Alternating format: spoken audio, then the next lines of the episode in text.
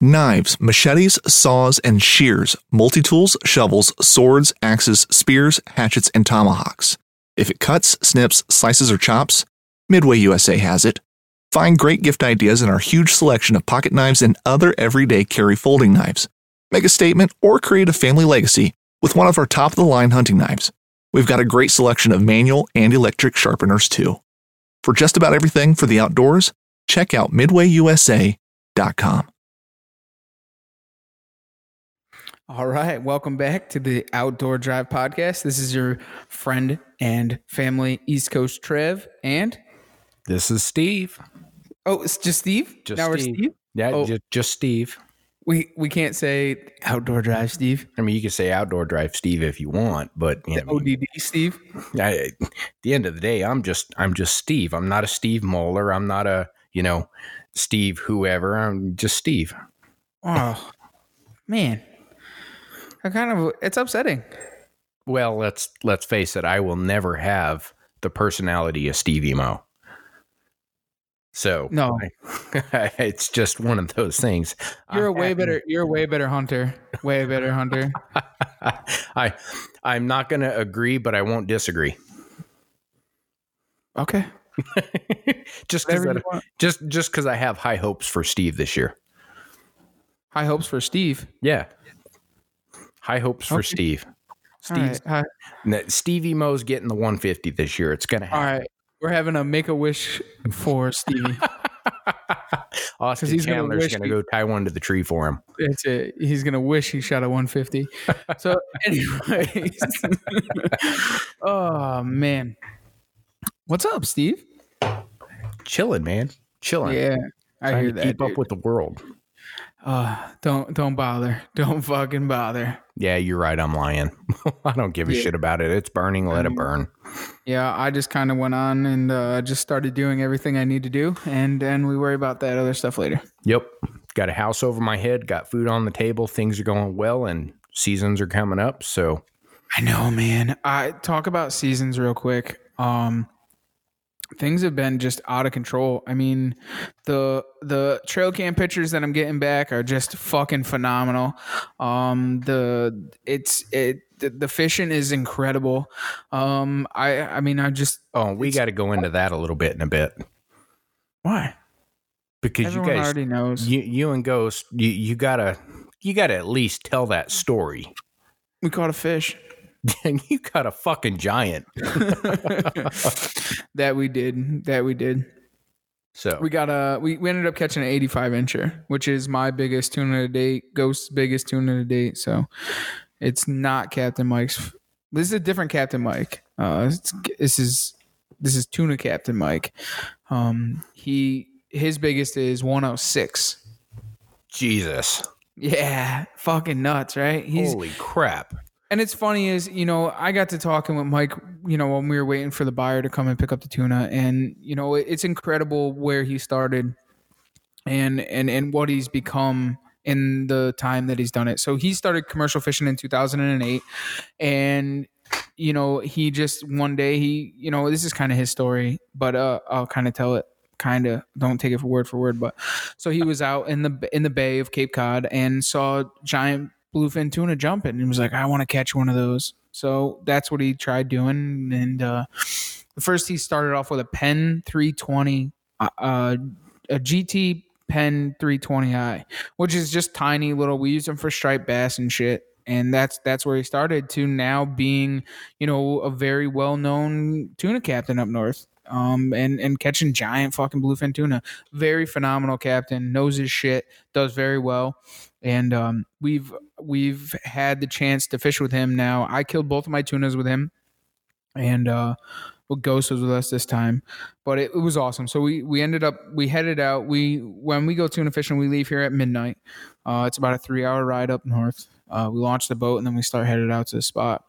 So where we go is about 50 miles off the Cape um, to a spot up there that's uh, got fish in it. So that's that's where we go. Well said. But but no, how it works is we we start buying we start catching bait right off the bat. So we got to find the mackerel or herring or whatever we can for bait. Uh, normally, you know, it's it's at it holds at different depths, and then we head out to the spot. So we had gotten out to the spot. We for about an hour. We had two rods on balloons, kind of floating, and then one kind of down a little bit deeper, probably like fifty to seventy-five feet down.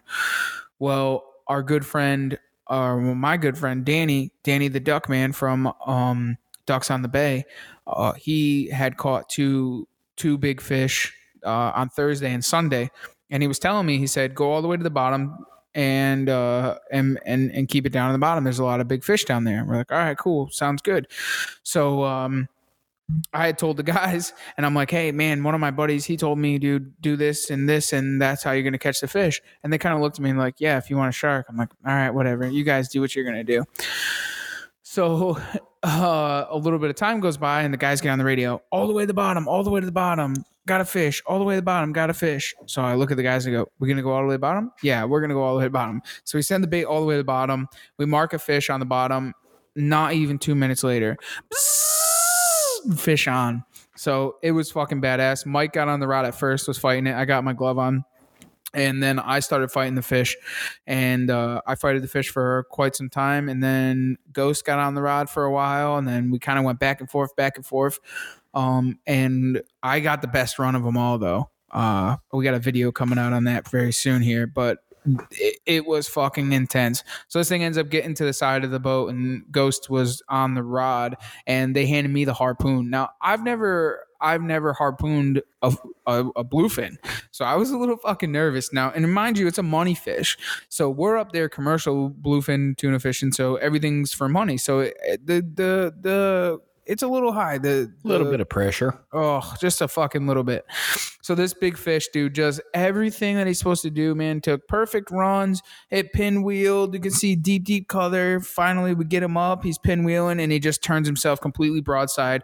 He and he's right there, dude, just looking for the shot. And they're like, hit him. So I hit him with the fucking harpoon, and it was a perfect, perfect shot. Um, we were able to tail tail rope him and everything. Got him to the boat, and then uh, for you guys that don't know, you have to swim them for like an hour, hour and a half because bluefin tuna are a um, they are warm blooded. So they actually, when you see like on Wicked Tuna and stuff, where they say, you know that that uh, you you burnt the core or whatever the case may be, that's because they work themselves up and they get too hot and then you kill them. So you have to actually swim them. And uh, our good friends at LT Marine, um, Chris over there, he he makes a swim hook, and what that is is it goes through the bottom jaw and it holds the fish out, and he just swims and he comes back to life, and then his body temperature comes down. Then you pull him in, you bleed him out and kill him, and then bring him inside the boat. So that's that's how you don't you don't burn the fish. So it was it was badass. Then we came in and uh, the the truck showed up from uh, North Atlantic, which is the same dude from uh, from Wicked Tuna. So we got to meet him and hang out with him, and then he ended up buying the fish, and uh, it had dressed out. Oh fuck! I'm gonna have to look it up. Um, so it was 85 inches, and he dressed out at. Give me two seconds here. I'm just trying to figure out this weight. Oh, right here. Uh, he dressed out at. Ba, ba, ba. I know. I'm sorry. Um, 226 pounds. That's without head and tail, no guts. Uh, so it was 226 pounds Gee. he dressed out at. So Oh, is Pretty that cool. all? yeah, so I would put him. He's gonna be over 300, almost four, said and done. Good night, man. Yeah, You you It caught a epic. fish that weighed more than the bear that I shot. Yeah, it's over fucking seven feet tall too. 85 inches. It was incredible, dude, and especially spending with Ghost Man. You know, it was it was cool, and that was his biggest fish, and we were pumped. The camaraderie was great. I mean, we ended up going off uh, haddock and uh, and uh, cod fishing for a while. Then we came home, and uh, yeah, I mean, we didn't get home until fuck. I didn't get home until like 11:30 the next night. So I had been up 24 hours and fighting a fish. And I'll tell you, it's everything. Everything that you got in it, you got to give it to it. Uh, one crank in is a mile taken off on the line. So it's, Jeez. it's something else. It was cool. It was cool. It, it was. To, 2020 has been probably one of the best years of my life. I'm not gonna lie. yeah, you weird guys have been that, sticking it. Yeah, of, of all to- the things in the world, nobody is saying 2020 is the best year of their life. and here you It is, are. man. yeah, I mean the big threshers, the tuna, and a lot of guys are like, "Oh, you're killing it this year," and it's like, yeah, uh, I, I would kill it normal years, but I'm at fucking work. It sucks being stuck on a boat, and I with with just having the leniency that I have working with Captain Seth this year is just is really just been able to put me put me out and fish as much as I can. So it's That's been a, it's awesome. been a blessing. Dude So. stoked for you that Hell yeah, man. you sent that you. over i was like that is dude that's the equivalent of shooting a 180 inch buck all day It long is for sure. It- just, I think just to put it into perspective that is the equivalent of fishing a 180 inch buck out of the woods in Ugh, connecticut or virginia I'd say like 200 incher, but yeah. well yeah comparatively i guess you'd be closer there stupid. It's just crazy, man. But, anyways, but so you're planning on coming up this weekend, and hopefully we can get on some big bass. And yeah man we're going to be on the road early friday and uh heading up that way and we're going to see uh what this thing's all about get the wife out of the house i know she's going stir crazy and i am and so we've actually, um, I didn't even tell you this. I might as well just tell you on the podcast. Is uh, me and me and Ghost have planned to uh take you and Kim out to Block Island on Friday. So you guys are going to the mecca of all meccas for giant, giant striped bass, like fifty I'm in. pounders galore. So I'm, I'm all about it yeah, so we're gonna get out there. We'll we'll black sea bass fish for a couple hours, and then we'll get into the uh into the striped bass. So we'll have Yeah. a good trip. we Looking we just forward to it. frankly we're just looking forward to catching up getting to hang out and bullshit again and uh ultimately see what it is that you guys do and what you guys talk about because this is going to be our i'm going to say our real first trip doing this for big fish. You know we've done it down here on the chesapeake and we've caught some stripes and things like that and it's it's okay but it's not to the level that you guys pull off up there. Yeah, you know, down here it's like, you know, you get the oh, you pay to come out. Oh, look, you caught a fish. Congratulations. no. I, I want to go catch my personal best. Oh yeah, we're gonna do it for sure. It's we're going to the mecca of all meccas, so Hell yeah. cool. We can't wait, man. Yeah, we're super excited. So so Steven, why don't why don't you just you know just just serenade everybody with your um, beautiful uh, radio voice and let everybody know who the partners are that we work with. Ugh, I don't even have my list in front of me. Not my problem. Oh, you're killing me, dude. You're killing me. This is paybacks for last week. Okay. Well, uh, I'm going completely off the top of the head, so I will miss a few, and Trev's going to have to fill in. Just I got warn you you. guys. I got you. But uh, first, I want to lead it off with my girl Jill over there at Wicked Twisted Bowstrings. If you guys did not see that last post of her first bow fishing rig that she set a string on, that thing was dope as shit. Glow in the dark, high vibrant colors. That thing was awesome. And check her out. She can make your stuff custom colors, anything you want. I mean, that particular string really shows you her ability. And uh, she's also got multiple variants. So she can do uh, CBY, not CBD. You can- BCY. yeah, yeah, BCY. exactly. That's why I asked. And uh, she's also got the Bloodline series. So you don't have to wax them. They're self contained, they maintain themselves. And uh, it'll be really cool to see what those things are going to do. Because while we're up in CT, I'm going to stop by and uh, pick up the one she's building for me. And it's going to be badass. Because trust me, I need it. My string is shot. That being said, I'm going to jump over to Nor'easter Game Calls. We're going to check out Mark. You guys need to take a good look at some of his latest work on these Burlwood grunt calls. The new series he's got coming is insane. So, Nor'easter Game Calls, check him out. Get your bloodlines as soon as they come on the market because they're going to go quick. Also, we got to hit up our boy Scott over at Broadside Camo. I've got my uh, closer series hoodie coming in, the saddle hoodie, as well as he's got the Ascender series and he's got the Ascender bibs. He's got pretty much the ultimate photorealism hunting system for all of your different uh, aerial hunting situations. And I can't impress upon you enough after doing this video work, testing some of the different things people were wondering about. This stuff is insane. So if you're not going to go digital and you want to go photorealism, check out Broadside Camo, broadsidecamo.com. And for 45 per or $45 spent, you get a free gift if you use the promo code outdoor drive. All right, who's next? We are going to go with our boy Drew over at Wild Edge Inc. Big supporter, main supporter, and can't thank him enough.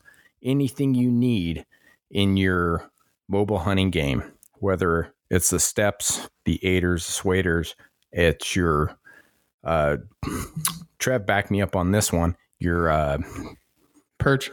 well, you got the perch. I'm thinking of your. Uh, wow, I just had a complete brain fart. Instead of using a uh, knot. Use a Kong duck. Thank you. That's the word I was looking for. I was thinking gorilla, but I was like, gorilla is not the word. It is Kong. Kong.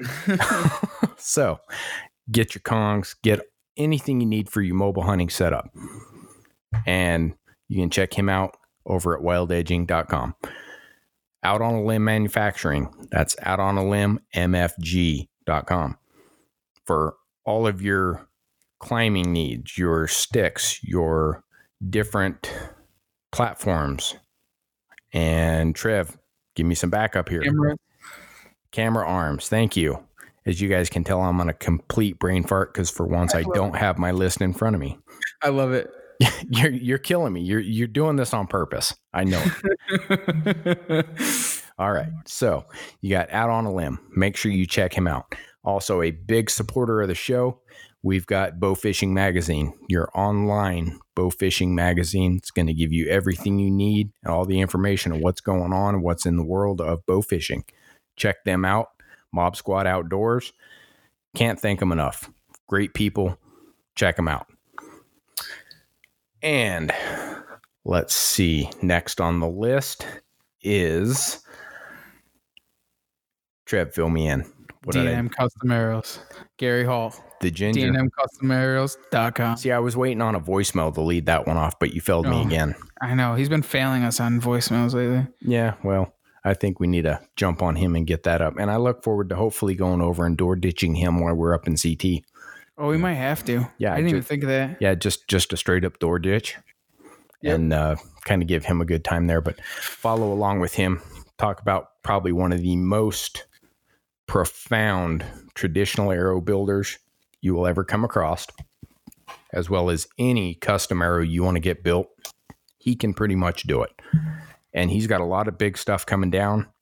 So stay tuned, pay attention when this thing finally drops. I know we've talked about this in the past and we've kind of preached it, but there's something really big coming. And when it happens, we will be the first to tell you where to go check it out. And uh, that's all I got to say about that. Also, rackrage.com. Rack Rage. Thank you. See, if I didn't have the list, I would be failing everybody right now. No, you're good.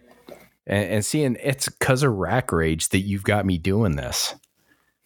That's it. Yeah. So you killed me last week because I covered down for you. So, in true fashion, for all your men's and women's apparel needs, get your old lady that tank top. Get yourself that wife beater, that knife, nice t shirt, everything ready to go to get you out in the woods. Represent rackrage.com. They got all the apparel you need. Check them out.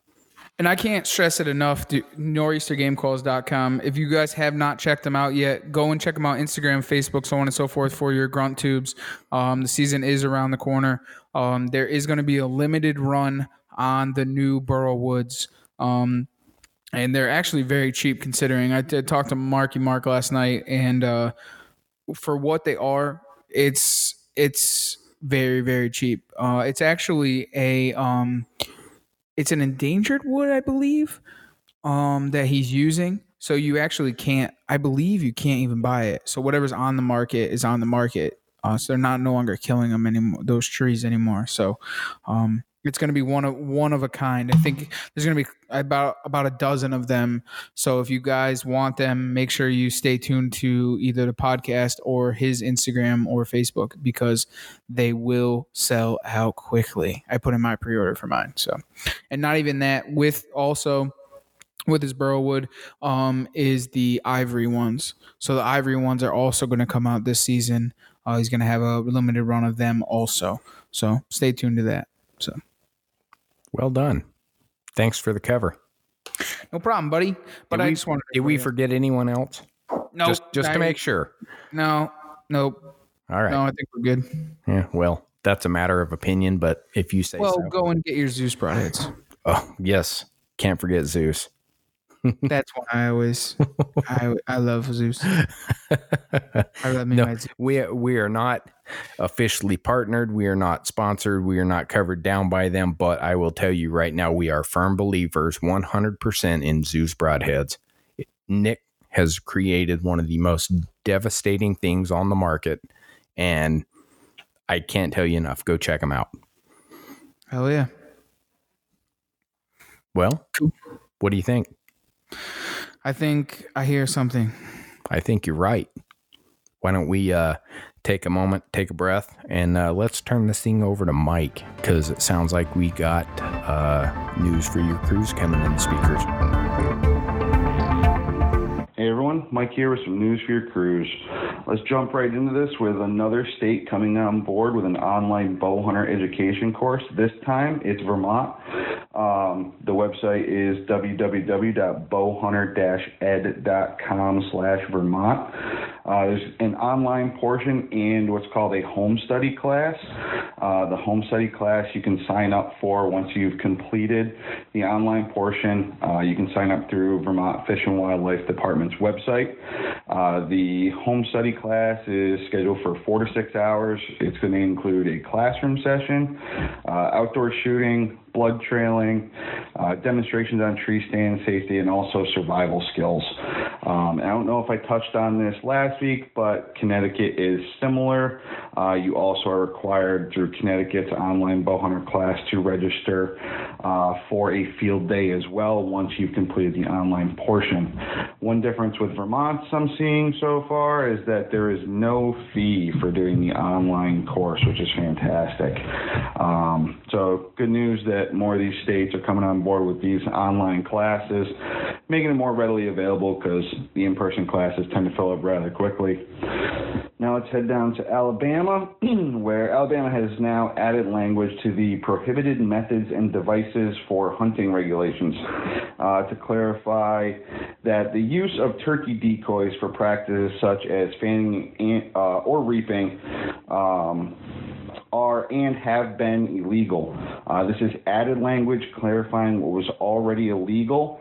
The language actually states um, it shall be unlawful for any person while engaged in turkey hunting in the state to use or have in his possession a decoy which has mechanical or electronic parts which makes the decoy capable of movement or producing sound, or which can be manipulated to produce movement or sounds.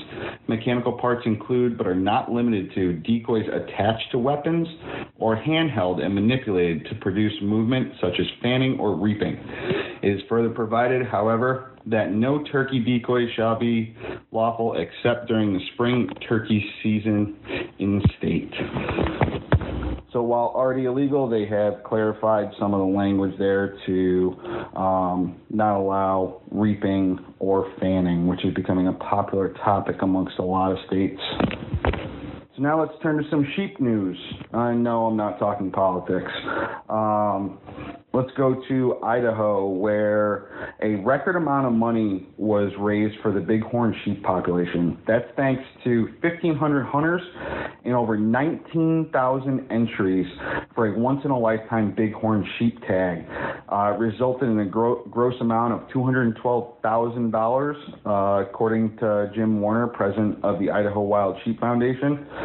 This means that $185,000 will be returned to the state for projects aimed at monitoring disease and improving bighorn sheep habitat.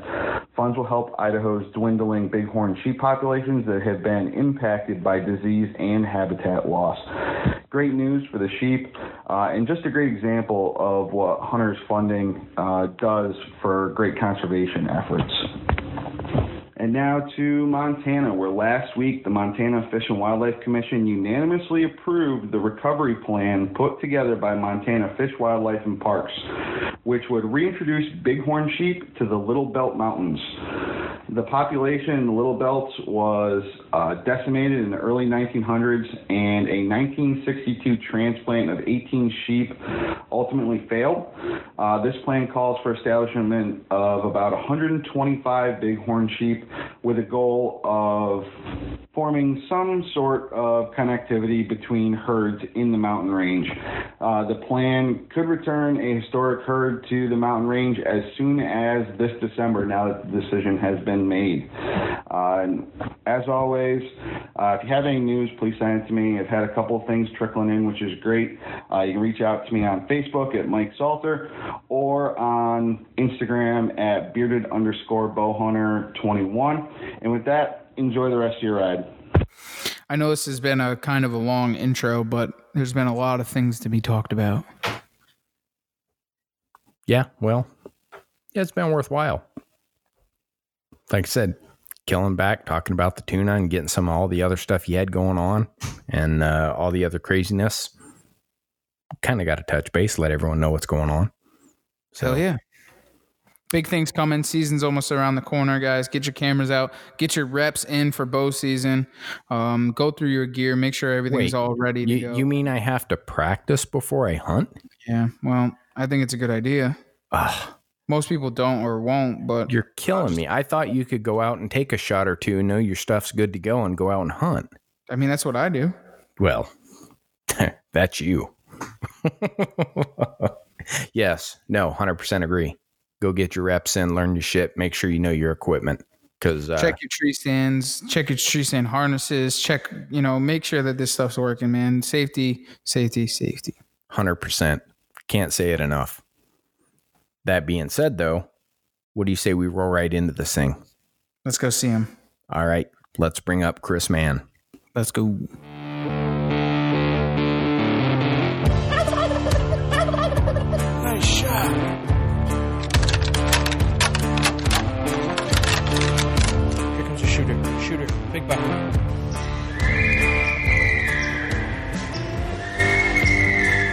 Stack, stack, stack.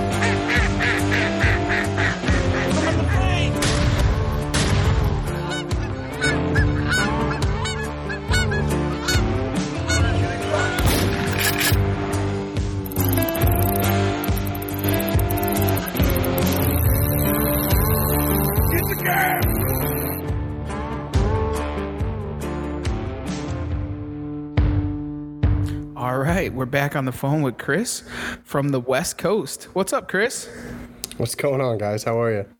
We're doing all right. We're hanging in. That's to say the least. Yeah, I guess so. Yeah. You guys, you guys, uh, you guys bored yet? No. No, we we stay plenty busy. All of this uh, chaos and whatnot has just given us a reason to have to spend more time outdoors. Perfect.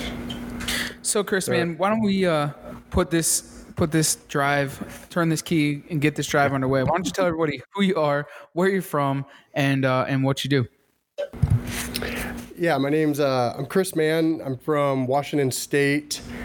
I hunt, guide, outfit, film, pretty much anything outdoor related. Uh, mostly with uh, veterans, first responders, terminally ill kids, and stuff. So I do a lot of taking them on trips around the country.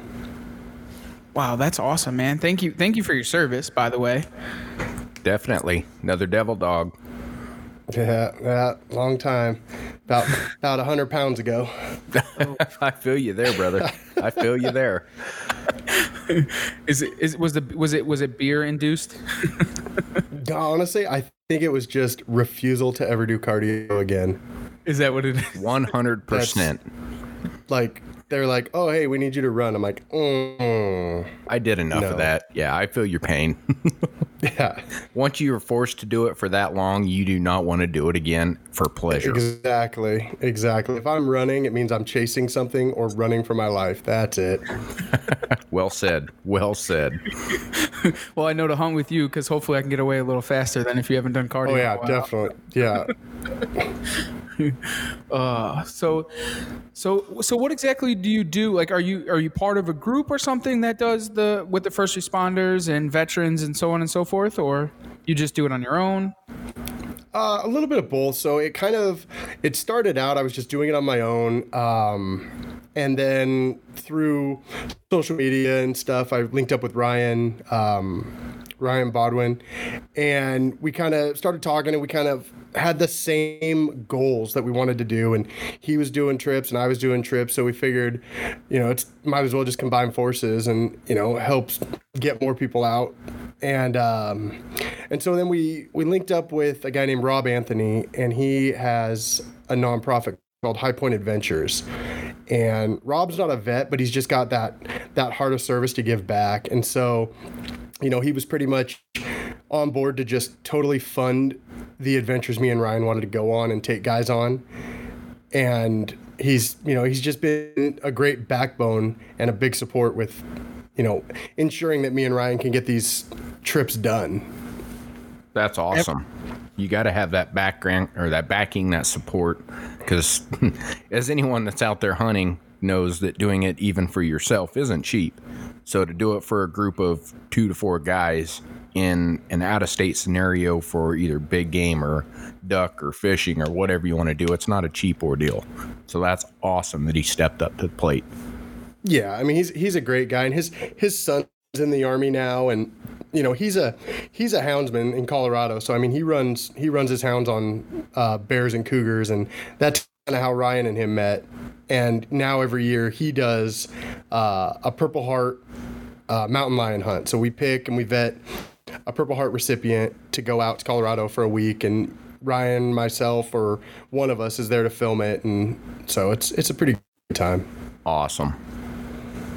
So, so you're the you're the guy behind the lens at that point. Yeah, pretty much. Yeah, me and Ryan, we we're just there to tell the stories. Nice. So awesome, man! It's so it's so incredible that you would do something like that, you know, and and especially being both of you guys are veterans yourselves.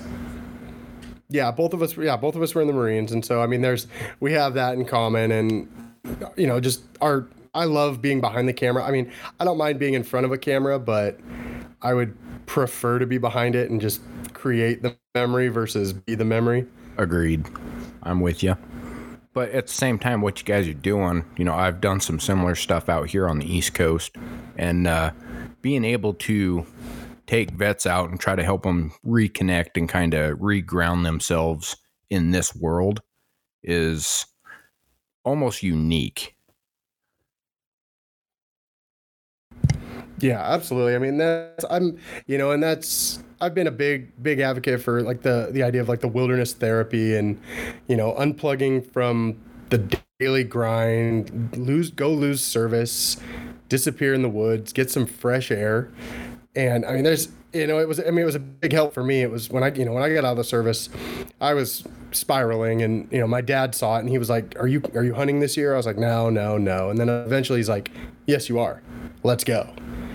and it was like the light switch clip and you know just new life See, so that goes to prove that no matter how old you are, that's parenting done right. Oh absolutely yeah I, I mean and that's that's the great part is like my dad you know he's you know he taught me how to hunt and has been there and i would come home on leave and we still to this day travel he he he's actually coming to film my elk hunt in idaho this year he didn't draw the tag but i did and so Awesome. He's going to come in for seven days with me uh, backcountry and film and just be there. And then when I called him and said, "Hey, I'm putting him for a Wyoming antelope tag. You should do it," he he put in, and we ended up both getting drawn. And so that'll be a really fun trip. And you know, I just was there last weekend visiting him and helping him set his trail cameras up for his elk hunt that he's got in Washington. So Heck yeah, man. So did you grow up? Did you grow up in a hunting family? Like, is that where it all started for you? Oh yeah, absolutely. I mean, my grandfather worked. Uh, he, my grandfather was a uh, a bow maker for years for uh, Howatt Archery in Washington here, and they eventually got bought out by Martin. Um, but they, kidding. my grandfather designed uh, a recurve called the Super Diablo, and it's, I guess, in the trad world, it's still kind of the cream of the crop for older bows. Um, but yes, they were all archery family, hunting family. My dad's hunted forever, and you know, it just kind of came second nature, I guess. Wow, that's incredible, man. So so how old were you when you had started hunting with your family? So I started going with my dad. I, always, I mean, I did hunter's ed when I was like, you know, 10 years old. And then, you know, it was, I hunted off and on with him, a little bit of waterfowl, a little bit of deer. And then when I joined the military, I kind of got away from it, minus like two i was i was able to come home for like two hunting seasons like pretty much like a week at a time over the eight year period so it was really it wasn't a ton when i was in the service but then as soon as i got out it's been you know the new addiction pretty much That's awesome, man. And and and obviously that that's kind of what what's helped you out, kind of get through what you've gone through the, with the military. From what you yeah oh absolutely yeah and i mean i got linked up with some a, a, a different nonprofit years ago and it's their whole mission is just taking vets on hunting and fishing trips throughout the country and so they do that and uh, that was kind of like you know and then i started guiding for a few outfitters and realized like i want to do more and so that's just kind of where it came from That's that's so awesome because I mean, as you guys know, I mean, the veterans just aren't treated properly when they do come home. You know, I mean, it's obviously getting a little bit better, but like groups like that and nonprofits that really help them out. I mean, it's you guys know, you know, it's it's an incredible thing to see it. yeah, it's- absolutely it's- and it's fun to be involved in Oh, completely. And, and it's fulfilling, especially when you're not the shooter, like you said, not the guy in the camera making it, being the memory. Um, last year, when I think it was Hurricane Irene came up the East Coast, right at the tail end of it, uh, I was fortunate enough, I actually got to take a blind vet from Walter Reed up to the eastern shore of Maryland and uh, take him dove hunting. And believe it or not, blind vet knocked down three doves in a hurricane. It, it was incredible. Yeah, that's that's crazy. I can see fully and can barely hit a dove. You aren't lying. I'm trying to get Trev down here to try to experience it. He's never done it, so It's, I mean, little little flying jalapeno poppers. that is by far the best description I've ever heard. I love it. that, we have to use that as the as the graphic right there. That's it, Steve. Yep, yep. Yeah, just a giant jalapeno popper flying. the flying jala- That's all I'm gonna think about uh, forever while I'm hunting. I'm gonna be like, oh, it's a big giant flying jalapeno popper.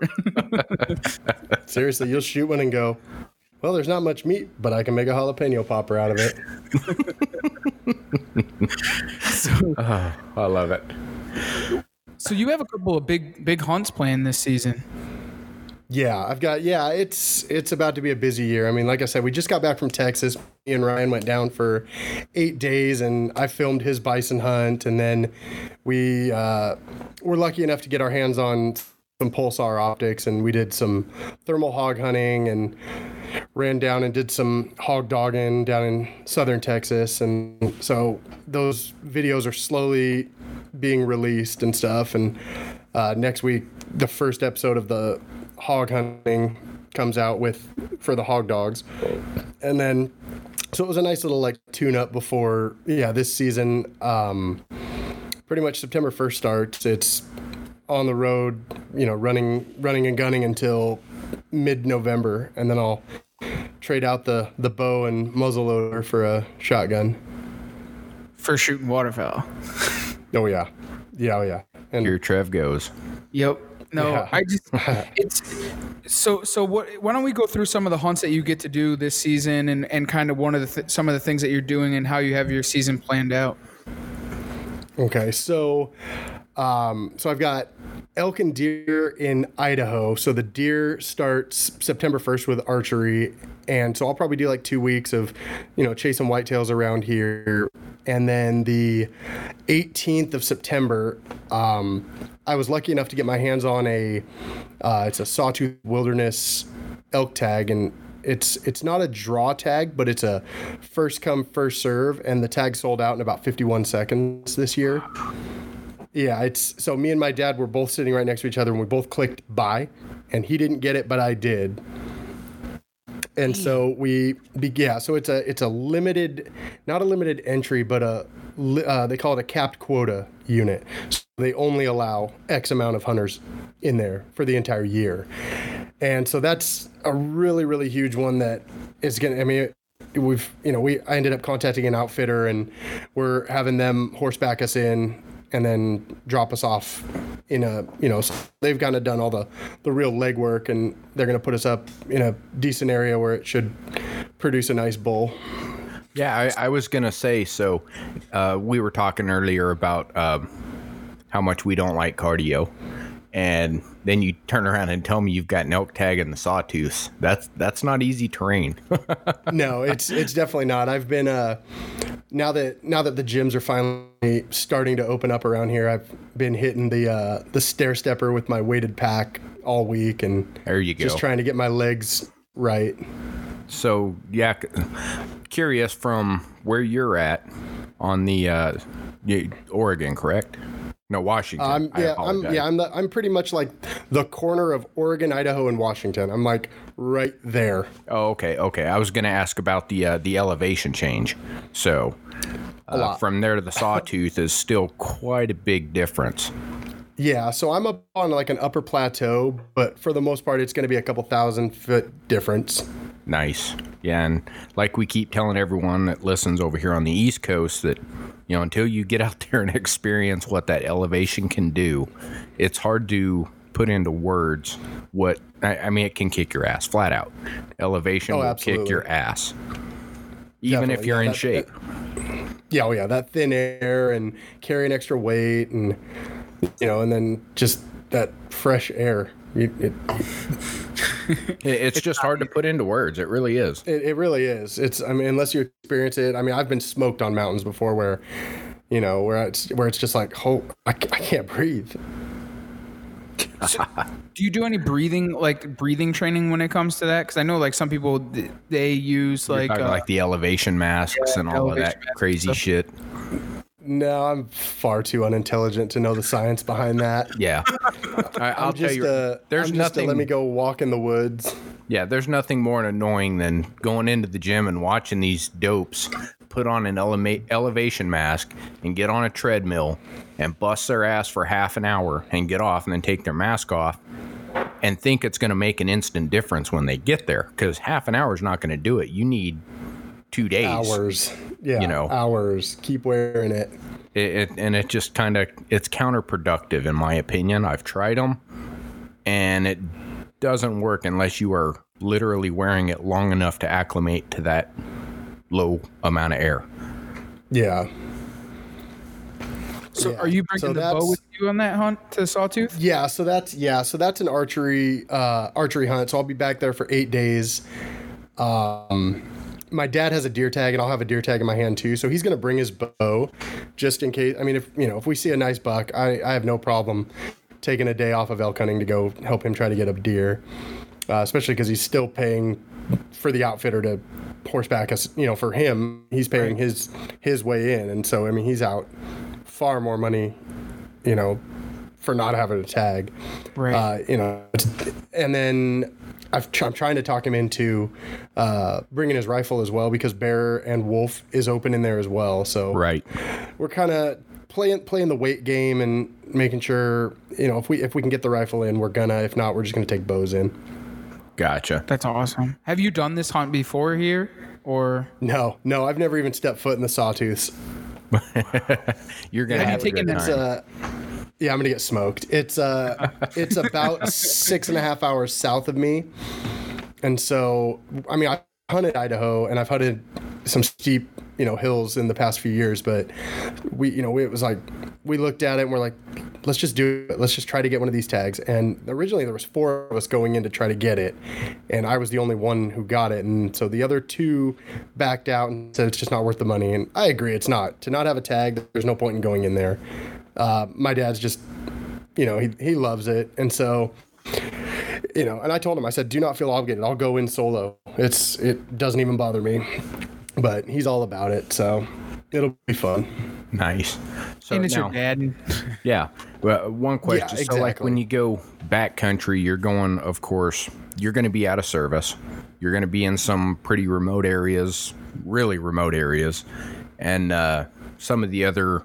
The since you're doing a drop camp, we'll say, uh, are, do you guys do anything, uh, you know, like using a spot or a, a a Garmin InReach or any kind of emergency signaling? Yeah, so pretty much uh, what we've kind of established with I've got the Garmin InReach with a few minutes on it, um, but uh, we've kind of made a deal. The outfitter is going to come in every third day and just check on us. And, Okay. Um, that's pretty much going to be it. You know, if I was going in solo, I'd probably go in with a Garmin with a ton of minutes on it, and but you know, it, it, we're just kind of just winging it. Get dropped off, he'll leave, and then we'll start hunting for the next handful of days. Yeah, the, the big reason I ask is, of course, you know, the Sawtooths are renowned for their uh, uh, Sasquatch encounters. Right, exactly. you know, Well, and the nice part is I'm going to have nice camera equipment, so there won't will not be any blurry photos if he shows up. no, no. See, and that's the thing, and I'm sold on this theory. It's not that the the photos are blurry. Sasquatch is just blurry. That that's just might it. He's it. blurry. He's he's just pixelated. Uh, I had to. Sorry. Well, can we go into the Garmin InReach for for just one second because it's something I just actually just learned about. I didn't realize exactly what it was and how it actually worked, and I think that it's something that maybe should be talked about for two seconds, just so that people kind of understand what it is and how it works. Um, do you just kind of want to Yeah. explain it? Yeah, so I mean, basically, so I, this is I bought it for this hunt. So I've, I've actually I'm brand new to it as well. But for the most part, it's a GPS satellite cell phone that I can text coordinates to people's actual cell phones, and then I've got I think I have like 12 minutes on it. So I mean, I don't have much. You can buy plans accordingly. So I mean, guys that go, you know, Alaska, caribou, like the caribou guides, they have like probably like two hours. But I mean, it runs like I think it's like 12 bucks a minute. So I mean, it's not cheap to have the minutes. right. But Yeah, I mean, it's it's if you're back, you know, if you're back there, it's it can be uh, you know the difference between life and death, and it's the ability to have some way of contacting. So we we actually use them offshore, and I didn't even know this is how I learned about them. Uh, one of the captains that we fish with, he actually has one, um, and he does. I think it's like twenty five dollars a month, and you get uh, X amount of minutes, and then he just he can text back home, just checking in, just saying, you know, I'm doing okay or whatever, and it'll actually sell, send the the latitude and longitude uh, as to where yeah, you are. exactly. So like you can, you know, like we had we got a uh, when we had gotten our fish this this week, um, he had just texted home and just told his dad like, all right, we got one, we're headed in, we're safe, and then just kept doing on what he was doing. But it, it's just an extra tool to have, especially for a lot of guys that go up into, you know.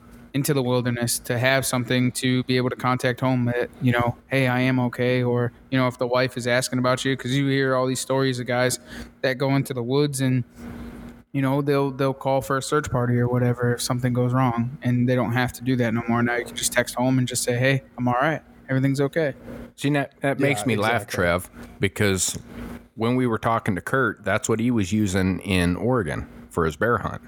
yeah And it, you just figured out that's what he was talking about? no no no no no that's where i no that's that's where i had learned it that's where i had learned about it and then one of the a couple two of the I'm captains just that I busting had- your balls. no i know but then two of the captains that i was with they actually they had it too no, it's and- funny because I hadn't actually thought about that on the sea. I, I honestly didn't. So Mm-hmm. it, it's a good learning point for both of us. That means you're going to have one up this weekend, right? Yeah, I'm hoping. We're not going offshore like that, but no. But when Chris was talking about it, I'm like, you know, we haven't talked about it on the show, so like, it was just I thought it would just be a good good moment to talk about it, just so people kind of understood, especially if people, you know, it's something new out there. Yeah, they're, I mean, it's a great tool to have. I mean, by all means, it's it's not cheap, but if you're, you know, I mean, is it, in, in my opinion, is it worth your life? You know, I'd rather have one and not need it than need it and not have it. Right. Exactly. Redundancies. So so when you're when you're planning for these trips, I mean talking about gear and stuff like is there certain things that you have to have with you or like how do you go about like picking up what you need to go on different hunts? Cuz you you do just like, like you just did Texas, you're going to do an elk hunt, you got uh, just a lot of hunts planned. Um so like what what what do you go through to get ready for these hunts? Like what kind of gear do you bring? What kind of stuff? do you have to so have? I've got I have my basic stuff that is all like always laid out in Ziploc bags. So I've got like my first aid kits, uh, my skinning kits, my you know my bags. They're all in. Uh, I vac seal them so that way they take up even less room.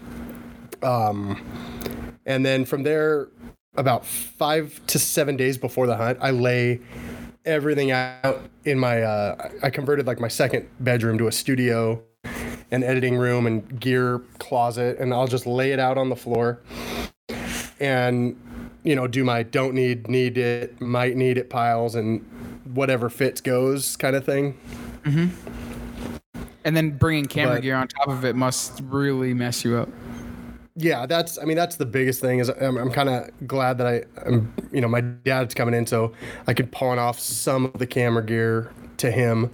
But yeah i mean you know luckily i've got the multiple heads for uh for my tripod so you know it can take a camera it can take a spotting scope so you know that one item serves three purposes. And it also uh, my tripod i can unscrew a leg and it converts to a monopod for when we're out hunting and stuff uh, extra batteries, a ton of SIM cards. So what I'll do is I, I have like I- guess they kind of look like drug dealer baggies, like you know the thin Ziploc bags, like Yep. pretty much can hold a little bag of, of weed, and um, I'll label it Monday, Tuesday, Wednesday, Thursday, and I'll put a a camera battery and a SIM card in it, and then it goes back in that bag and gets. And so that every single day is a new SIM card and a new battery. Wow, that's that's so smart. So then when you get home and it makes editing a lot easier. Exactly. Yeah, and especially with this, I mean, I'll probably be doing day to day. I'll probably do a day to day release on. I mean, pending on if if I end up going in and tagging out on day one, which, you know, I've told myself if it's you know 320 and up, I'll I'll try to fling an arrow, but I'm going. I'm gonna gradually loosen up my standards as the week goes on. So, I mean, if I tag out day one, it's just gonna be one video and then a whole bunch of me sitting around a camp waiting for the guide to come back and pick me up. Right. no, that's awesome. Well, hopefully your dad can be able to bring a rifle too and be able to take uh take something while you're there. or Also. something. Yeah, definitely. And that's you know, and it'll be fun. We're gonna, you know, with with the with the horses, we're we're gonna bring in like a mini block target and stuff like that. We've kind of been sitting down and planning what you know what are the the the needs and then what are the luxury items that we're gonna be able to take in. Oh shit, that's awesome, man. See now, and looking back, I, I think that's actually a very key point. I kind of want to point that out to a lot of the the DIYers, self filmers, things like that. Is what you just talked about having a a card and a battery for each day, charged, ready to go, and a clear SD card. That that's almost vital, and you don't think about it because there is nothing more annoying than be out filming and either your battery dies or you get that ominous "no more memory on the card" message. Yeah, it's the worst. That's literally the worst feeling ever. Is SD card full or battery dies, and that's of course when something good will happen. Exactly. Yeah, and anyone in the self filming world or anyone in the production world has run into that. And it's me personally, it's the most annoying thing in the world because you kick yourself in the ass knowing I should have planned better. And two, Yeah, when it exactly. happens, like you said, that's when the good stuff all happens when you don't have the Yeah. camera. Yeah, and that's I mean I've learned from that, and I'm I'm still fairly new to filming and editing. Like this has kind of been a a new hobby in the past year and a half. Um, so I mean it, it was a crash course real quick, like getting out there and forgetting. You know, last year I tried to self film my mule deer hunt, and I forgot the wrong lens, and I forgot my uh, my external microphone, and so I mean the footage Right. was just rough. So you're running a DSLR. Yeah, Okay. yeah. So I mean, it's I I I, I you know I, I like the camcorder idea, but I just I, I enjoy the ability to take really crisp pictures and then film at the same time. I'm with you. I'm 100% with you. I run one of each. Uh, big fan of the DSLR footage over camcorder footage personally, but the camcorder does come in handy for certain, you know, compositions and different types Yeah. of filming. You know, like you want Yeah, that and really the- good zoom or Exactly that smooth zoom versus kind of the rigidity roll. Yeah, and that inner camera gimbal, as opposed to actually trying to carry a gimbal through the woods, that extra weight. So, yeah, I'm with you there. Yeah. So so with with with the what made you get into the whole re- self filming, recording? Obviously, because you you record for the veterans also when you're on those hunts or the you know the people that you also take out. But what what made you get into it? Like why? What was like I'm gonna do this? a lot of it honestly it stemmed from so i it kind of came up one day i uh i was salmon fishing just in a local creek um outside my hometown and this guy was just standing there and he hooked up a really nice king from shore and i just flipped my cell phone out and started recording it. And i recorded the whole thing on just a cell phone and i was like you know what? I'm gonna make you a video. And so i went home and i edited and played with it and was like man this is a lot of fun. And then uh, one of the guides and the or the outfitters that, that uh, I'm very good friends with, Oren Jensen. He owns uh, Tanglewood Guides up here in Washington. Uh, he films a lot, and you know he talked me into you know get get some film equipment, and then I would start uh, filming clients and stuff like that, and then editing and learning, and it it just became a lot of fun because it was even though I'm not hunting, you know I have to live in this four inch screen and make sure it's perfect. So it, you know, you can't just slack off and sit in a blind. Right. The the shooter gets to shoot it one time. You have to shoot it the entire time. Exactly. And so it, it just became a lot of fun. And then, you know, from there it was, it just kind of kept growing and I kept just filming and learning and enjoying it. And it, it's, I, I enjoy sitting at home. I'll get home and like sit there for like four and a half hours and just edit and then delete it because I don't like it. But it was like, oh, that was still fun. You know, it's, it's, I, it's almost like therapeutic. No, I know exactly what you mean. We did. Uh, Trev came down for a turkey hunt here in uh, April, and we'd get done. We'd come in. They'd be changing and getting set up. You know, because you can only hunt till noon here. And first thing I did is I was dropping SD cards, uploading everything, and dropping everything into Adobe and playing with it and teasing it. And uh, they just they'd walk in. They're like, "Oh, you're on it," and I'm like, "No, it's it's fun. I'm I'm literally doing it because it's fun." Yeah, and that's and then that was the fun part with like with Ryan because Ryan Ryan's filmed for a long time, so I still I'll reach out to him and say, hey, you know, what do you think of this? Give me your feedback on that, and he does, and you know he'll give me honest feedback, you know, and it, it helps me get better. But it's it's funny is like as soon as the hunt's over, me and him are, I mean, geeking out. We've got everything plugged into our laptops. We're swapping cards with each other, and Oh yeah, there there's nothing more exciting to a filmmaker than knowing you may have an incredible shot on the SD card. You just can't wait Exactly. to see how it came out.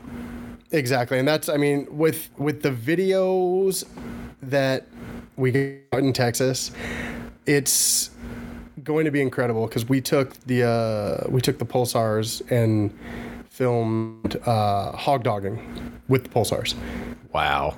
That's gonna and it's it's yeah it's going to be incredible. So it's actually Ryan's cutting the first. I cut the first video for uh, thermal hunting with the rifles, and so that one dropped on this past Thursday right. um, on our, on my YouTube. And this coming Wednesday, I believe Ryan's going to drop the first uh, first half of the hog dogging, and then the following week after that, I'll drop my edit.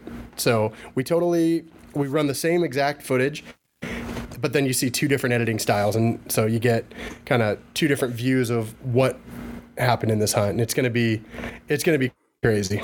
Yeah, that that's really going to be cool. I look forward to seeing it because, like you said, you you kind of geek out and you go, okay, I like this style or I like this style or put that cut here, you know, do an L cut here or a J cut there, and then the next guy does it completely different. You're like, I kind of like that better, you know, and it, it really gives you that creation thought process for your next video. It's like, okay, I'm going to steal that and do that. Yeah, So- exactly. And that's you know, and that's the fun part about like Ryan Ryan's Ryan's style, he's the storyteller. You know, he's gonna he's the talk about it, use, you know, elegant words, introductions, boom, boom, boom, action, talk about the action. Whereas I'm more the we'll call it like the documentary vlog show the good, the bad, and the ugly. I mean, I've got videos where I'm laying on the ground panting for air, filming myself because you know that's that's the stuff that yeah exactly. So you know it's it's fun, and then but I do I pull I pull things that Ryan's done, and I'll use some of it like uh, the introduction introductory stuff to the videos and stuff. I like that, you know. He had that, you know, a green screen and his logo, so I've started kind of adapting that into, you know, my introductions to the videos as well. Gotcha. Yeah, I'm gonna have to definitely sit down and put them side by side. I want to see the the different perspectives, and I'm not gonna lie, I'm probably gonna steal stuff off of you guys. By all means, man. I mean, you'll probably be stealing more off of him, but that's No, see, I, I I'm gonna hundred percent disagree with that statement, strictly for the fact that I don't think I've ever come across a creative thought process that doesn't have something unique that no one else does. Yeah, that's that's true. Because I mean, I'm you know I sit there and I'll just turn YouTube on and randomly like you know search something, search you know a bear hunt, and see what what how guys are shooting it. What are they doing? You know what's what's getting received well, what's not, and you know, and I've and it's been gradually. You know, still I'm still learning. By all means, I'm still learning. I think I've done 30 films maybe on YouTube. Right. Some better than others. Which is still pretty good. Most people give up by then. Yeah, I was gonna say Yeah, that's I that's a, that's a lot in a year and a half. Yeah, that that's pretty Yeah. damn good. Yeah, it's. I mean, it is. It's just YouTube's a, YouTube's a hard cookie to crack because it. You know, a lot of guys will, you know, you can post something on our Instagram and it it gets really well received, and then you look over and you're like, okay, are they going? to Nope, they actually didn't go check it out on YouTube at all, kind of thing. So it's it's really the playing the social media games really taxing on your emotions because you, I mean you put it out and it's you know you're getting you know a thousand views on Instagram and you're like great that means my YouTube's got to be oh I have 52 views on this YouTube video. Okay mm-hmm. great. Yep. you know or or people don't want to subscribe because they haven't don't know their login kind of thing so it's it's just it's a very interesting game to play Yeah, and, and that's definitely so. We've been kind of diving into the YouTube end of things recently, and uh, trying to pick some of that up as well. And one thing that I've actually found very useful is I'll look at hunting videos and go, okay, this is kind of the standard. This is the norm. The uh, the the highly viewed stuff does it this way. The less viewed stuff does it this way. And then I'll look at a complete opposite end of the spectrum. You know, I'll look at like Peter McKinnon or something like that and look at what, you know, street photographers, street videographers, uh, people like that are doing that's well received and try to find that junction and go, how can I bring what they're doing over to the hunting industry? Yeah, absolutely. And that's, I mean, my biggest thing is I've been, my kind of goal this year was to add a little bit more cinematic feel. So, like in Texas, I took the, I took a drone down and just adding, you know, a few drone Yep. aerial footages and, you know, just stuff like that. I mean, I've taken it from, you know, Jason Matzinger is, I mean, I love his video style. He, you know, he, he tells a story, he gets the action shots, but then he also has this amazing, beautiful, captivating b-roll that you're just like wow that's really nice Yep. And that's one thing that it was hard for me to grasp. And Trev can attest to this because it drives him up the wall when we do do videos. Is uh, when you realize you almost need as much B roll as you do your base film. And I'll be like, no, dude, I need you to walk this way. I need you to get this angle, get this view. No, let's reshoot it this way. And they're- like, what the hell are you doing? And then when you put it all together, it really finally tells that story and then it clicks. Yeah. Oh, definitely. And that's, you know, and it's it's funny because me and Ryan are the same way, and we kind of we operate on the same functions, like that same exact thing. If he's like, do it again, or I'll be like, say that again, you know, kind of thing. Like, same thing. Because I mean, very rarely you get everything you want on a first take. Oh, very yeah. rarely. It's rare. With no, the exception of the kill shot. You, you better get that on the first take. You can't make that up. Yeah. Yeah, you, can't, can't fake that one. I've I've tried. It's oh. it doesn't always look great. It always sells as okay, they recreated that.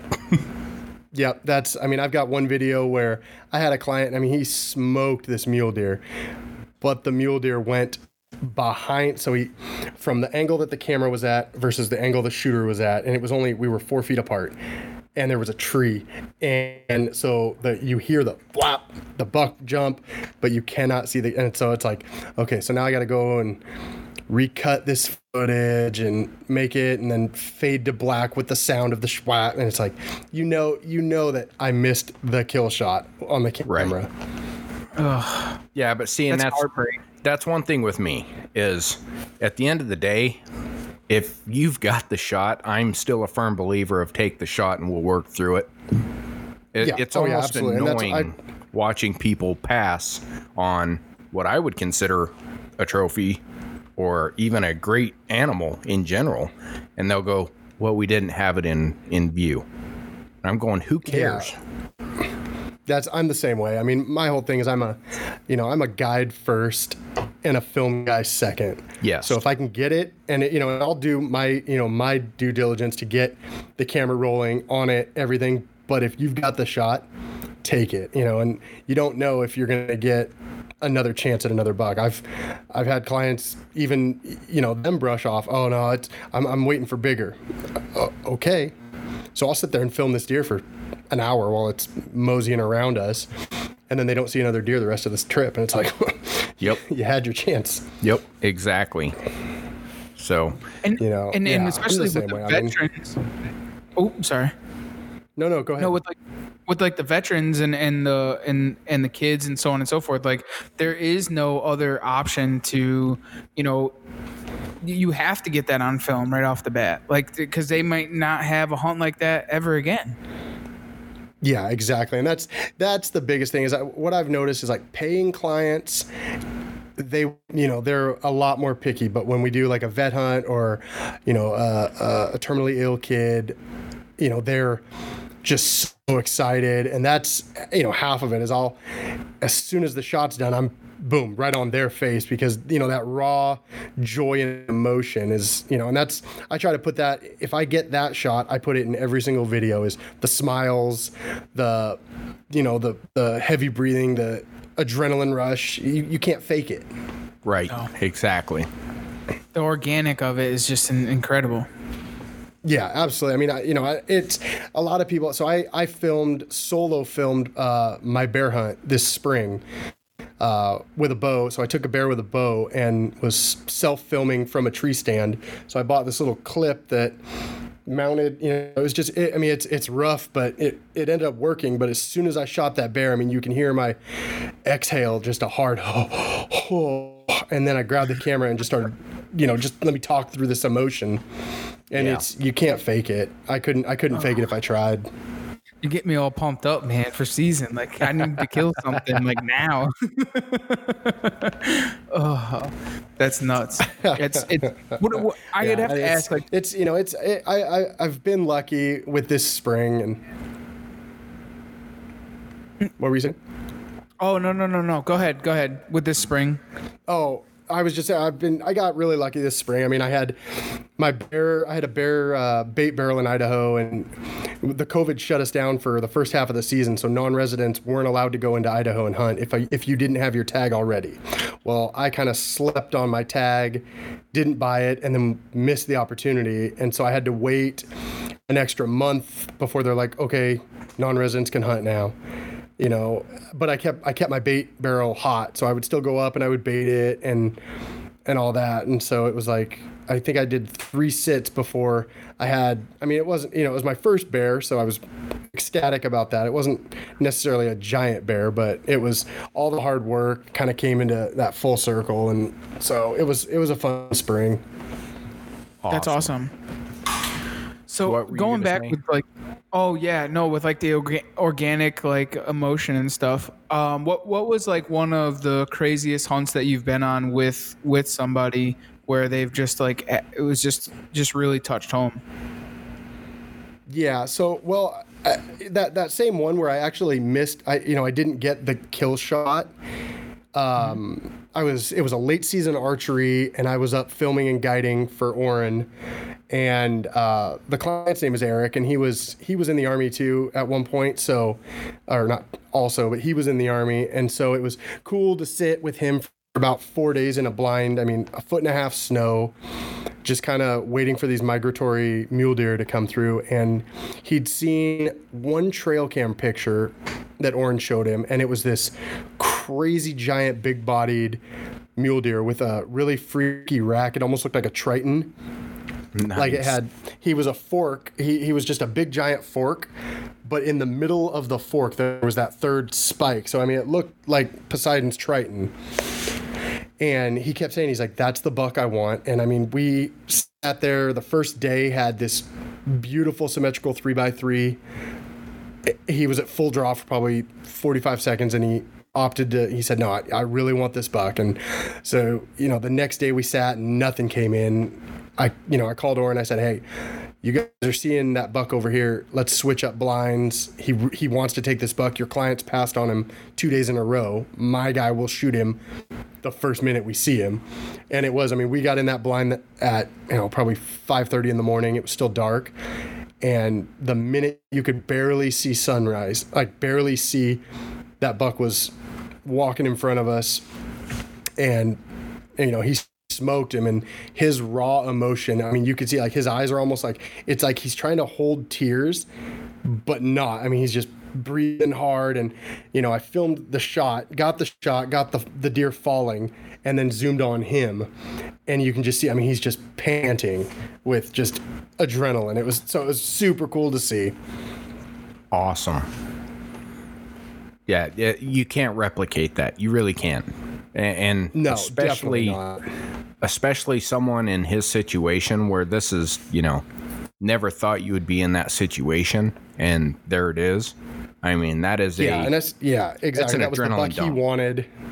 Yeah, that was the buck he wanted. I mean, he you know he booked it out, and it was. I think he had we had like another day, but that was you know it was a real quick morning after, especially after not seeing a deer for the entire second day, just sitting there, you know, in a blind in a you know negative five degree weather, just sitting there. It was, it was taxing emotionally, and then for him to get the opportunity in that blind that was kind of more frequent in with that big buck, it was it paid off. That's incredible though that that you do something like that. Like I can't I say it all the time, man. Like when we had Ryan on and so on and so forth, like that that you you get to experience something like that with somebody and it means like we we I guess we we kind of take a lot of that stuff for granted. Yeah, definitely no, and that's you know it, it was it was hard at first because I'm I'm I'm more a spot and stalk guy. I detest sitting in a blind, sitting in a tree stand. I cannot do it. Uh, I get really bored real quick.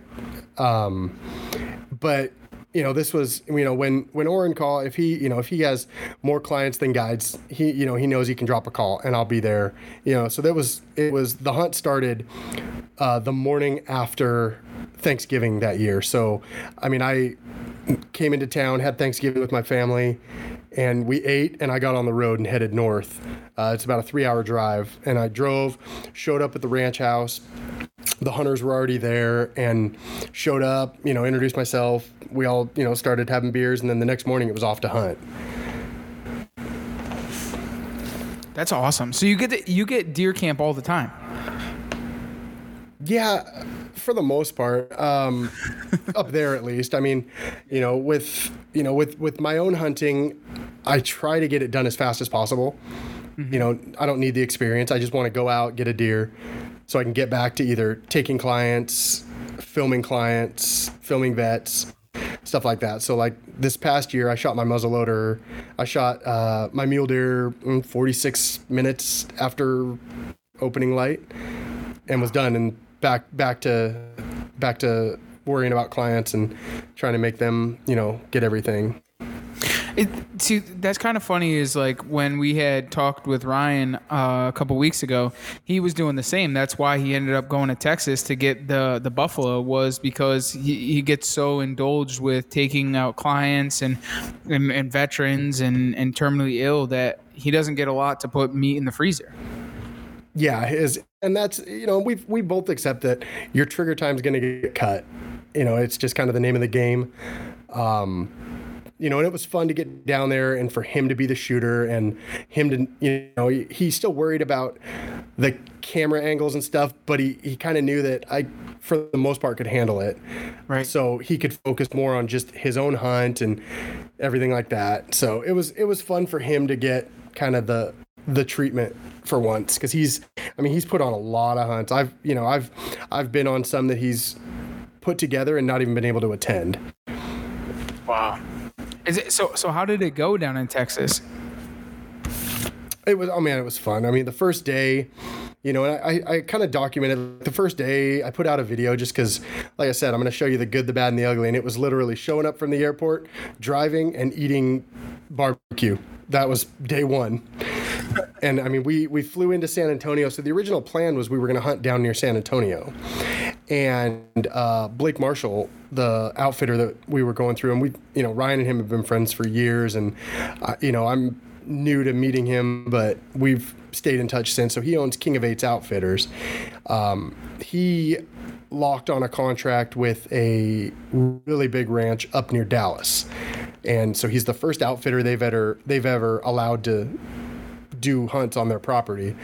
And so we were kind of the his maiden voyage, and you know we went up and we filmed a bunch of stuff for the ranch, just as advertising and stuff. But so we had to all our flights were into San Antonio, so Blake had to pick us up, and then we drove six and a half hours north. That was day one, was just getting up there. Wow. That's yeah, crazy. and then so did, yeah, it was. I mean, it was it was fun. It was, you know, it, it's part of the adventure. Um, but yeah, and then day two, we woke Ryan up with a nice wake up call. We, I think we went to bed at like two, and me and Blake were up at five drinking coffee, and we woke Ryan up about five forty five, and we're like, all right, let's go. And it was just from pretty much five. I think the bison was down at probably ten that day. And it was it was and then it probably another four hours of us just skinning, caping, butchering, deboning, and getting everything ready, and then you know filming all that. And I mean, just three you know three guys dismantling a two thousand pound animal. It was it was a lot of work um, that day. And then we day three we took they took the. Uh, they took the meat to Dallas, which was about a 45 minute drive to uh, to a packaging plant so they could butcher it for Ryan. And I sat around the ranch and you know flew drone, flew aerial stuff, and just did a lot of B roll. And then that night, I mean, without any sleep, I think on in five days at that ranch or four days, I think we slept nine hours total. Because it was as soon as it got dark, we put the pulsars on the rifles and we were out hog hunting. And then we would hunt until sun up, and then maybe take a nap for a little bit, and then go back out and try to, you know, hunt some other things. So it was it was it was a grind. And then when we finished with that ranch, me and Ryan got a rental car and we headed down to uh, a town called Dilley, Texas, which is about 30 minutes outside of Laredo, right at the Mexican border there. And that's where we met up with some other guys and we started running dogs for the next two days. So it was just, it was a crazy adventure. so you've started the season off right. Then it sounds like. Yeah, I exhausted myself. So now I know I can, I can, I can work on no sleep. Yep, exactly. And and and you know that it's just it's just the beginning of what's to come for you.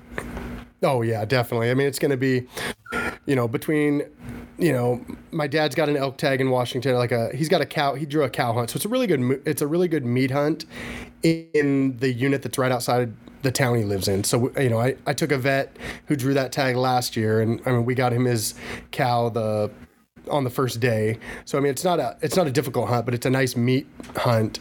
So we're just you know just trying to the balancing act begins you know with making sure I have enough time to actually do school semi you know okay, and then uh, getting all these hunts done and travel and filming and then getting ready for as soon as all the big game stuff's done, we go into our veteran duck hunts for the next three months.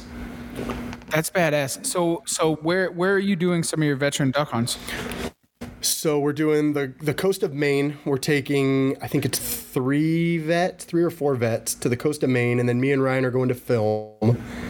Um, and that's in November, and then in December, he's flying out to Washington, and we're taking two vets sea duck hunting off the Washington coast.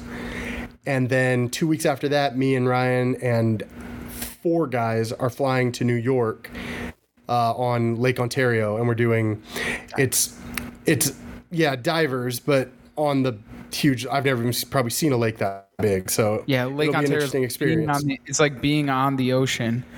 That's what I've heard. I've heard it has its own like tide and stuff. Oh, it's insane, dude. And and and like you get the wind. The wind is so bad, like that. Sometimes you get four, five, six foot waves out there. Um, Yeah, used do a ton of salmon crazy. up there, and there's days that you can't even go out. Like I fish for a living, and I've been up there where the the the lake is worse than the ocean that I work on. It's That's it's crazy. insane. And but the divers, man, just wait. You're have you done it before, like on the big lakes like that, or no? No, no, nothing on big lakes. I've done, like I said, I've done the Puget Sound and my little ponds and the rivers that I live off of and stuff. That's Oh. pretty much my experience. Are you guys gonna do like layout boats or are you doing blinds? Do you know? I think in New York we're doing uh, layout blind or layout boat and a tender boat. Oh yeah. And then in on Maine, it's kind of weather pending, but we're gonna try to do both. We're gonna hunt from blinds and uh, And layouts. and uh, yeah, and the layouts. Have you done And layouts in- before? like, do you do that? Is that a West No. Coast thing too, or no? Some uh, I you know I know guys that use them. Uh, I've never actually done it. I'm I'm a rather large human, so I don't even look good on a kayak or a paddleboard. So I have no desire to lay in a little pod in the middle of the water. But what we do with on the on the Washington coast is we'll we'll anchor the decoys, long line them, and then just set anchor, you know, 20 yards off of them, and they've got little like pop up gray pop up blinds and stuff, and we'll just hunt them right out, shoot them right out of the boat. Yeah, see, so we we do that also. We hunt out of the boat with with uh, long lines, or even we uh, we do mats a lot, um, right out of the boat. But when you we also layout boat also. But when you're in the layout boat, it's a totally different ball game. Eh, Actually, you would probably know. Like you've goose hunted in cornfields, right? In inside the Yeah. decoys. Yeah, that yeah. So it's one and the same, but you're just in the middle of the water. So, but th- now instead of having a lethargic, big, stupid, dumb goose just come like rig set, set right into you, you have this tiny little diver duck at like 35 miles an hour just bombing you, and they just want to be in your lap. So like it's the adrenaline, and it's a little bit more intense than than just a big lethargic goose coming in on you. So it's fun, dude. It really, really, It's- honestly, I mean, it's it sounds like a good time. I mean, And- I'll, and- I'll inevitably try it. don't be afraid because I'm a bigger human being also, and being in um, the layout for the first time is one of it, you're a little nervous, but I can stand up in them. I stand up in them. You know, piss off the side. It doesn't matter. They don't. They don't move. They don't tip. They don't. You don't have to worry about it. It's it's Oh, okay, so they're, literally. they're pretty they're pretty solid. Oh, bro, it's like standing on it's like standing on solid ground. Like it, it- you don't have to worry about anything, especially depending what kind that, like I say, a core sound or or some of the UFO ones, the big ones. They don't even move. Like literally, don't even move. Like you can do anything in them. That's a bit relieving because, like, I mean, like I said, I, I I sit in a kayak and I fall in. Um, I, I try to stand up on a 15 foot paddleboard and I'm in the water. It's like me and me and balance not not not the uh, not friends. Yeah, the, I'm, I'm the same way, man. Gravity is not on my side, but No. you'll be uh, you'll be all right in the layout boats, man. I hunt out of them all the time in cold conditions, big waves, and it's it's it's a little nerve wracking at first, but once you get used to it, it's not that bad at all. Um, it's, it's definitely a good time. You'll you'll you'll truly enjoy it, man. Especially hunting New York, where the divers are plentiful in the Great Lakes, and you shoot. I imagine you probably hunting for what bluebills and redheads. For the yeah, most most, likely. I, Yeah. I, honestly, I've, I have no idea. I have. I'm going into all these hunts with, you know, me and Ryan kind of. We both talked about it that we're gonna film until those guys are limited, and then we'll get in. You Yeah. know, if there's time. So we're going solely to film. You know, we're bringing shotguns, but if we don't, if we don't pull the trigger once, it is what it is. That's you know what what we signed up for. Right, exactly. Yeah, that's awesome, and you'll definitely enjoy it. The East Coast definitely has a lot to offer when it comes to divers and sea ducks and stuff. I, it's nothing like Washington. You don't, you know, you have way better trophy birds there, but um, it's definitely a good time. I mean, you're gonna do eiders here in Maine, obviously. Yeah, yeah, I think that's that's the big one, and we it's it's kind of cool. We uh we got reached out to by a guy who makes he takes old uh, crab pot decoys or Oh, yeah. buoys and turns them into decoys, Yep. and Yep, I know so he uh yeah, it's I, I it's D D D Duvall or something is his Instagram, but he uh so he's reached out and he's made a set for each one of the vets, so of the the eiders, and so, So- that'll be Oh, that's badass. I'm jealous. yeah, so they're gonna yeah, so they're gonna hopefully take home those birds, but they're also gonna be able to take home these you know decoys, you know, kind of a memory of their time. That's awesome, dude. So he, they not only do are they able to shoot um, an eider, but they're also gonna go home with these badass decoys. It's cool that he does Yeah, those these- the cycle, the, the the lobster buoys. It's so badass. The lobster buoys, that's what it is. Yeah, it, and they're really cool. I mean, and you know, he hand paints them, and you know, like some guys would be like, "That doesn't look like a decoy." Well, trust me, the the birds don't care. no, They see No. a shape. Well, it's like the longtails. I talk about that all the time and how dumb those birds actually are. Like they'll are come ridiculous. into anything. We used to use milk jugs or two liter bottles. Like you paint Yeah, them they white. just want the color. Exactly, they want the color. just a couple of bodies but it's cool that he does that and he recycles them and, and reuses them to and they actually look really cool like i had i They had do. contacted them um, i wanted to buy a couple of them um, just to just to put them in uh, in my man cave because they're just that badass Yeah, I like them. I'm pretty excited, and so it's it's going to be a lot of fun. And you know, like I said, it's it you know it doesn't cost the vets any money to take it back. Obviously, it's kind of a, just a memory. yeah for sure and that's is was that longline decoys is the name of the company dana laval Dana Laval, that's it. Yeah, DD Duvall. yeah Or yeah DD yeah Duvall. yeah he's it's long Yeah. Decoys on uh, on instagram there Yeah, that's it. Yeah, that's him. He's so he's made him, and I mean, he he reached out and was like, "I'm, you know, super excited to be involved with you guys with this." So, and we're just really appreciative that, you know, he thought of us and took the time to make these, you know, for the vets. Yeah, it's so badass, dude. I'm I'm kind of jealous because they're wicked cool. But it's cool that the that the, the I mean, is it. There's obviously a bunch of people that reach out and want to be part and help you guys out. Yeah.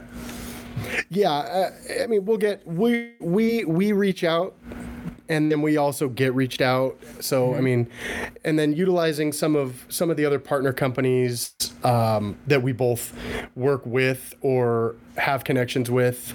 Um, so I've got a pat company that we're working to kind of prototype a blind bag that I can get take you know for a couple of these vet hunts to give to the vets and stuff and you know just simple small ways that they can give back they're usually most of these companies are on board for it That's awesome. It's it's so good to hear that, especially in the outdoor industry, that you know that there is people like you and Ryan and companies out there that stand for that shit. Because, like I said, there's there's not many, you know. And I we've started to do it in the fishing industry.